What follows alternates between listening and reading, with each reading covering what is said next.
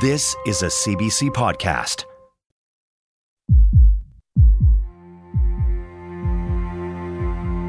I'm Dr. Brian Goldman. Welcome to White Coat Black Art, the show about medicine from all sides of the gurney. Complain all you like about Canadian healthcare, but remember to be grateful a life threatening illness doesn't bankrupt you. And keep in mind, not everyone is so fortunate.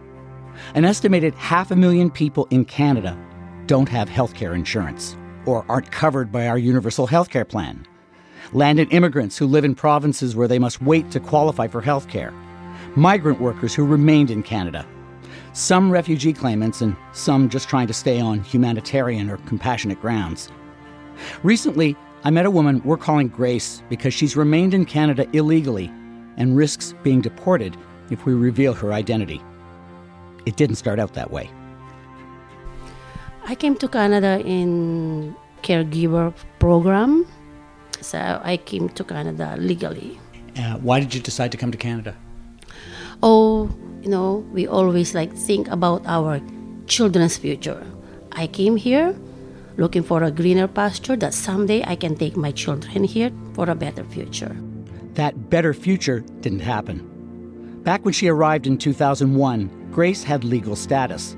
She was looking after an ailing senior under what was then called the Live In Caregiver Program but she says her abusive husband tracked her down, making life difficult. He became controlling. He beat me up. They get my salary. And sorry, it's so hard. I had a restraining order. But while I was working, he went to my work and he kept bugging me and I, I had tried to hide because he's hunting me.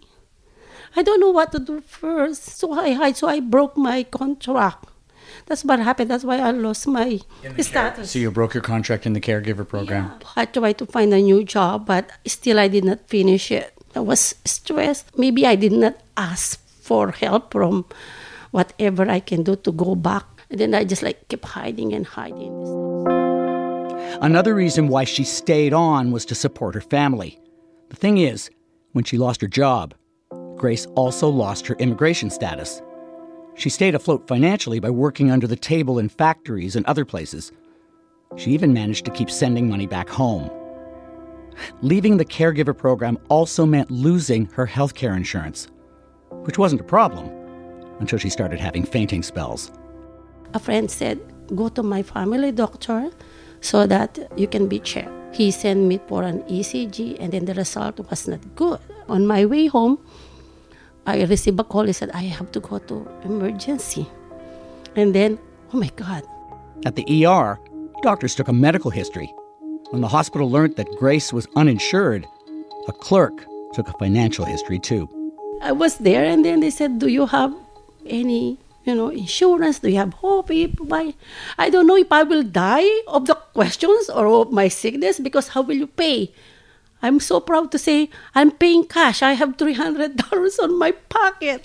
And then they put me on the emergency. I said, I don't know what they will do to me. And then they said, they, they attached me on this apparatus. What will I do? And then people are kept coming and coming, questioning me, how can I pay? Grace got a pacemaker and spent a total of nine days in hospital. Then came time to settle up. How much did all this cost? Like almost thirty thousand. Thirty thousand dollars. Yeah. And you paid it? Yeah, I don't know how to pay it, but bills are like pouring. Just like, oh my God, like, will I die of the bill or will I die of my sickness? And then when the minute I got uh, my pacemaker, I was sent home. In four hours or six hours, I was sent home because so that my bill won't pile up. How much of it did you eventually pay off? It's a collection agency. You know, collection agencies they're very very hard. So now I don't know how to pay it. Sometimes it's like maybe I just owe like less than five thousand right now. Out of the thirty, you've paid twenty five thousand of it. I don't know how I pay it, but I'm paying lots. Grace recovered, but with a newfound awareness of the daunting financial implications of getting sick in a country in which you don't qualify for health insurance. That and some other issues were in her mind last summer when she found a breast lump. Yeah, I found a lump on my breast. And then on top of that, I don't have a job. And then my landlady is sending me out because um, she, they're selling the house, and then my mother had a stroke. Uh, so I put my own health on hold, but maybe it's the stress. My breast flared up. I was just like so sick. And then I went to a walk-in clinic. Oh, they gave me an antibiotic. Uh, after your antibiotics, you need to have a mammogram and an ultrasound. So, it's You actually had a mammogram and an ultrasound? Yes. How did you get those? uh, I paid like almost 400 because it's only for one breast. I thought I don't have problem with the other one. So I paid for that. The next day, I, I received a call from uh, the family doctor that I went to. They said, oh, I'm sorry, you have a lump. And then he talked to uh, North York Hospital. He said, they won't look after you. They need a guarantor. That that the bill will be paid. Yeah, they send a bill like a fourteen hundred bill for just like a maybe a basic or initial test, and then you should have a guarantor who will guarantee like a, I don't know how much it will cost on everything. So after that, I keep googling where I can go. Then I found this clinic. The clinic she's talking about is called the Canadian Centre for Refugee and Immigrant Healthcare, located in Scarborough oh, just on the east side of Toronto. Okay, so you're going to show me around? Yeah, sure. So this is our dental clinic up in here. Because we don't have enough space downstairs, our dental Liberty Andaya, a part paid and part volunteer office manager, shows me around. What does it take to qualify to be a patient here? Uninsured. You don't have um, health coverage from the government. So we take anybody. We don't, you know, discriminate anybody. People coming from Quebec, um, from all over Canada, when they just moved to Toronto, because you know, after living in another province, you come to Toronto, you have the three month waiting before you get your OHIP here, so they come here.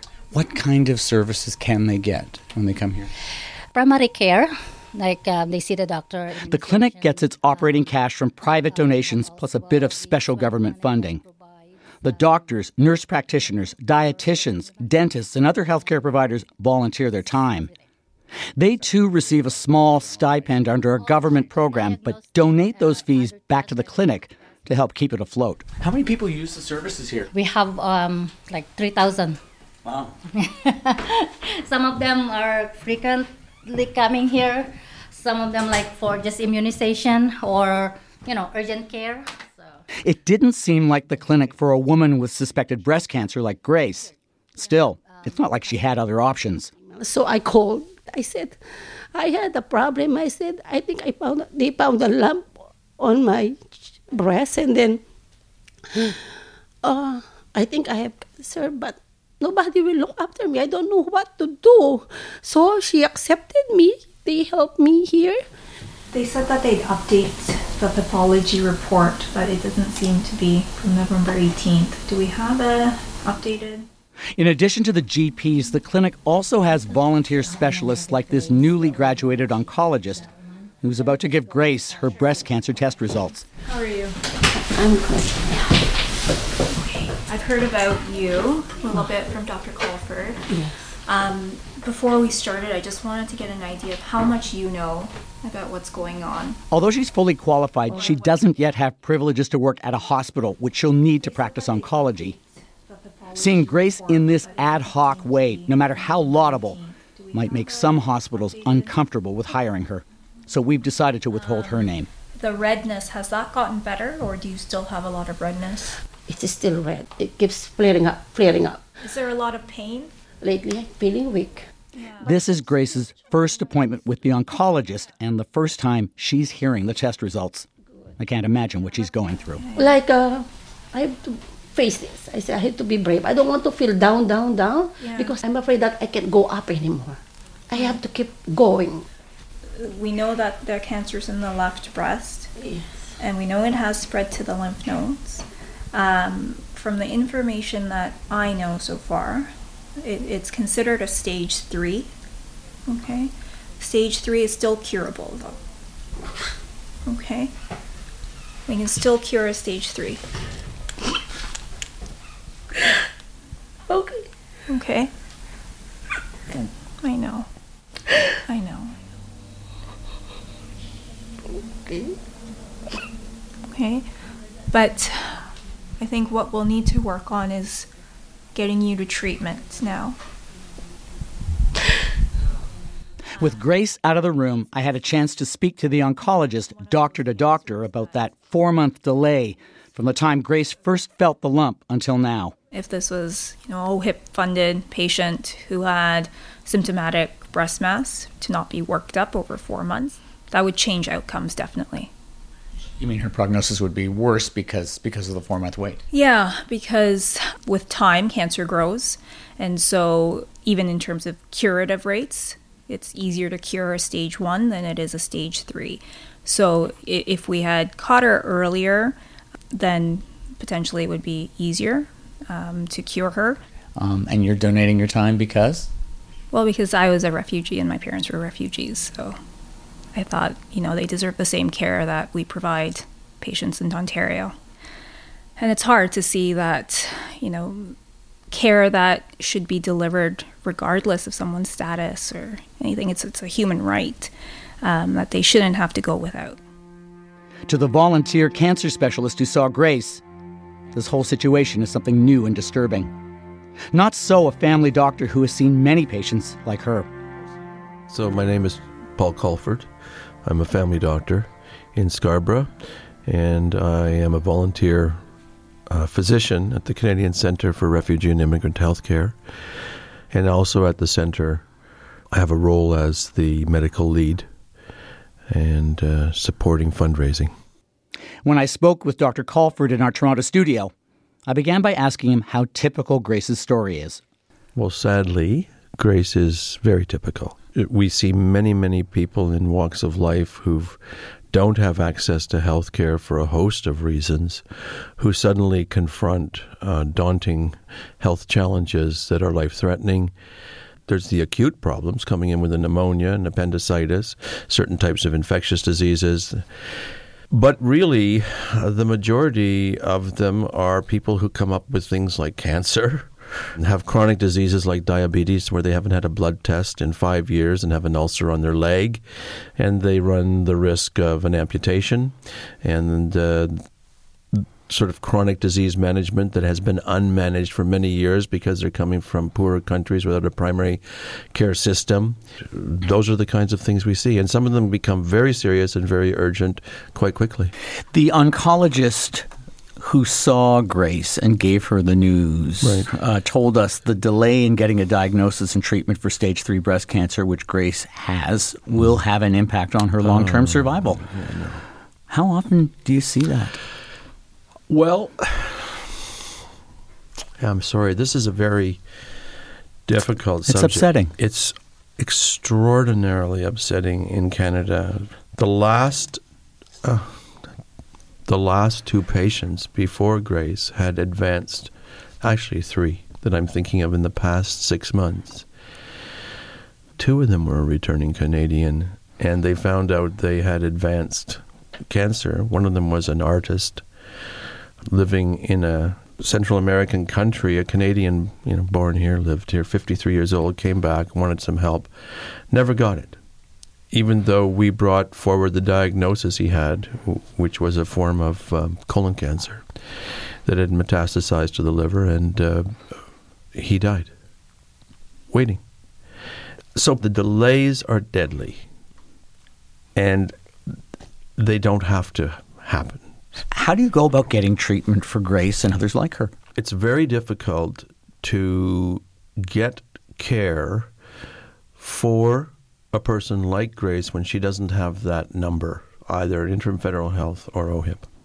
So we have doctors and nurse practitioners, nurses, dentists volunteering, and we look for uh, donations. It's now what January, and this mass in her breast is now three times the size it was, and she's finally getting to see a surgeon that we're very thankful for doing the consult and considering the surgery. And we've raised funding. We have a GoFundMe page for her, and we think we're going to get her surgery done. And I say we think it shouldn't be a question for you or I or for our wife or for our sister. It isn't a question. For Grace, we have to go through the business office there suddenly becomes a chain. The of- hospital business office. Yes. Yeah. We have to convince them that we can cover the actual costs of the operating room. And this is what Grace herself said that she had to, when she approached hospitals personally, that she had to cover the cost. Yeah, and Grace has been working here for 20 years, and she's been off the grid. And every time she purchases a coat or a pair of gloves or whatever she purchases, she pays taxes. And the people who employ her, their businesses are usually sweatshop type businesses. They thrive. And when they thrive, Canada thrives. And for Grace not to be Canadian enough, when does she become Canadian enough for us to care enough to be able to say, look, you, let's get this surgery done for you. Let's not talk about the business office. What's it like sitting across from a patient and telling them, I, we tried and we can't get you the treatment you need? Hmm. It's devastating to them and to you as a caregiver where you're used to making promises you can keep, not promises you can't keep. And we will, in the last resort, say, you have to use the emerge now. In our in our current system, based on your experience, if you diagnosed appendicitis mm-hmm. in in your clinic and sent mm-hmm. the patient to emerge, would they mm-hmm. take the appendix out? Yes, because it's a life threatening illness immediately. And the problem is, it's not standardized across this province. About you can go into one hospital in one community, one hospital down the road, and you'll get a different definition of whether they're going to take them in or they're not going to take them in, what they think is life threatening, what they don't think is life threatening. Hey, it's Anna Maria Tremonti, and I'm excited to tell you about my new podcast. It's called More, and I'll be talking to people you may think you already know until you hear them here. We've got a little more time to explore and to probe and even to play a little. So get ready for the likes of David Suzuki, Catherine O'Hara, Margaret Atwood, and many others. You can find more with Anna Maria Tremonti wherever you get your favorite podcasts.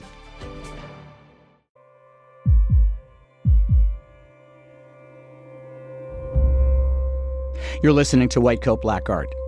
This week, the story of a woman who waited four months to get diagnosed with breast cancer because she doesn't qualify for health care. Although she's lived in Canada for nearly 19 years, she wasn't born here and has no legal status. An estimated half a million people across Canada have no health insurance, including people like Grace who lost their insured status, transient or migrant workers, refugee claimants, and some trying to stay on humanitarian or compassionate grounds. Close to a third of these uninsured people are children. Bien, doctora. ¿Y usted? ¿Quieres venir en Firola? Recently, I met a pediatrician in Vancouver who tries to take care of them. Dr. Anna Maria Richardson does a checkup on Renata, a four year old girl. Both she and her mother Dolores come from Mexico and are uninsured. Dolores says Renata is nonverbal. She's worried about autism spectrum disorder. Muchísima. Muchísima, muchísima Lots, lots, Eh, and lots of concern. momento en que me Since the moment they told me that my daughter might have issues with autism a knot has stayed in my throat always, not knowing what she really has. I en el wanted to do even the impossible eh, in order to know whether my es lo que daughter has issues with autism or not. Sí, yo como madre As a mother, I'm desperate. desesperada. Llegué a un Unlike Grace, Renata's present symptoms are not an emergency. On those rare occasions when Dolores has taken Renata to a regular clinic, she was asked about the family's immigration status. She worries that the mere act of getting even routine medical care for Renata puts the family at risk of being deported. Keenly aware of the need to protect the family from that makes it difficult for Dr. Richardson to get Renata diagnosed properly. Well, Renata, when I met her, had a very severe language disorder and she had very atypical social communication as well. So I was quite concerned about autism. At that point, she was maybe three years old. I think she's coming on four. As any screening for children who are not talking, um, I tried to get her hearing checked. And that's where everything snowballed. From that point, I realized that this family didn't have access to any medical care at all. So, what do you do in a situation like that? Here in Vancouver, we have something called a community health clinic. I tried to contact them, but because of where they were living in Burnaby, uh, they require a PHN to see any child. PHN, uh, a health number? Yeah. And then I reached out to uh, nurse practitioners and other support people. I tried at the hospital, um, and I couldn't get her hearing checked. Mom went, and it was $100, and it was well above her budget. So I still haven't gotten her hearing checked. You're just talking about a hearing test, which seems like a very basic thing. What else do you think Renata would need if, if she were one of your documented patients with a PHN, as you call it? With any patient with a developmental delay, I would definitely be doing uh, investigations to look for an etiology to the developmental delay. And then alongside in parallel, you also try to find uh, supports for them. So a child who's not talking should be seen by speech and language it doesn't matter the etiology. If you're providing intervention, you're going to hopefully improve their communication. And even if Renata got proper testing done, getting treatment for autism is very expensive, which this family can't afford to pay. So, so what's the long term prognosis for her? Children with autism who don't have intervention don't do well. Uh, we know even with intervention, some children would be underemployed, you know, would have poor outcomes in terms of education. But a child who has atypical neurodevelopment without the interventions will for sure do a lot worse than that. Um, it's really difficult at her age to know what her trajectory is going to be. Back in Toronto, I told Dr. Paul Caulford, the GP who's been volunteering for decades to treat uninsured patients, about Renata. Right now, 31% of all patients we treat who don't have access to health care in our clinic are children and youth new to Canada. Now, I really want to ask your viewers how they feel about a seven year old child struggling to breathe with an asthma attack and a $2,000 bill because, and they're a refugee claimant waiting for their approval of their IFH, so they're a claimant. How do they feel about that when a $10 inhaler will help in many cases to solve their problem and they have a $2000 bill this was in a case recently and they won't go back to the emerge because they're just too worried about being able to afford it Nearly 1,700 people have signed a petition asking the government to make healthcare access universal regardless of immigration status. I asked Dr. Caulford how he thinks the system needs to change. I would like to see Ontario eliminate the three month wait for OHIP. And we would like to perhaps see more frontline clinics where individuals can avoid the ER if they're in a limbo situation. So I'd like to see those kinds of problems solved for a lot less money on the front lines. Uh, but as you've said, Grace is not a refugee. No. She's not a refugee claimant. So there's a lot of people who would fall through the cracks even in that. So what, what are you advocating to be done for them? we have gone to the government and asked for the opportunity in urgent life threatening cases like this. We've asked that on a case by case review, we would like to be able to say, have a mechanism to present this and have the government say, let's get this surgery done and then let's take this for care because you've got three choices. Don't treat her, let her die, tell her she has to go home, deport her, or help her. But Grace never gets to that point because in this system, she's a nobody. That's correct.